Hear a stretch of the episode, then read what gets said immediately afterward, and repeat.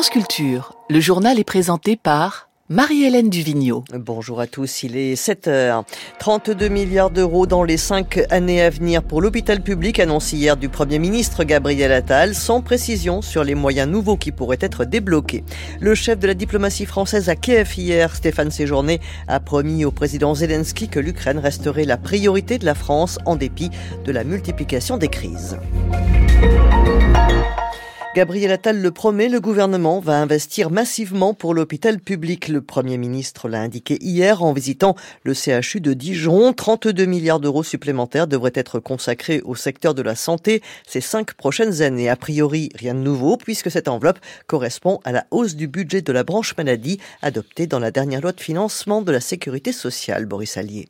Pas de précision pour le moment sur ce que ces 32 milliards d'euros supplémentaires vont financer. Ce que l'on sait, c'est que ces investissements concernent à la fois l'hôpital, mais aussi la médecine de ville. Concernant l'hôpital, la hausse de moyens sera de 3 milliards d'euros cette année par rapport à 2023. Le détail des moyens euh, d'ici 2027 n'ayant pas été précisé.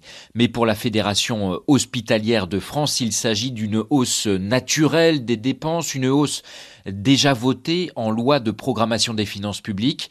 Euh, Gabriel Attal, lui, promet que le prochain budget présenté par son gouvernement sera historique pour l'hôpital.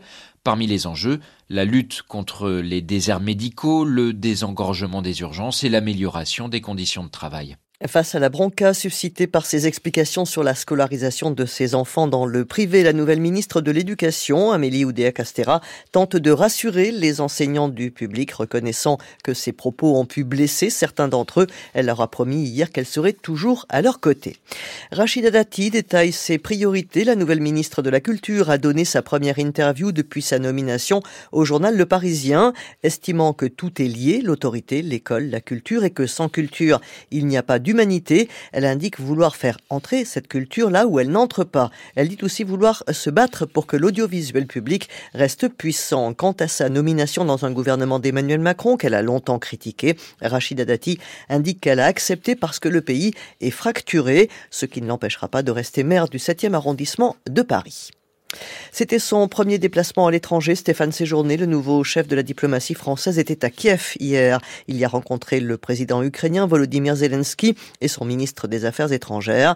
Maureen Mercier a suivi pour nous cette visite dont l'objectif était de montrer à l'Ukraine le soutien indéfectible de la France. En dépit de la multiplication des crises, comprenez la guerre au Moyen-Orient, l'Ukraine est et restera la priorité de la France. À peine arrivé, Stéphane Séjourné a insisté. La Russie espère que l'Ukraine et ses soutiens se lasseront avant elle, nous ne faiblirons pas. C'est le message que je viens apporter ici aux Ukrainiens. Notre détermination est intacte. Pas d'annonce d'aide supplémentaire française concrète alors que l'Ukraine s'inquiète.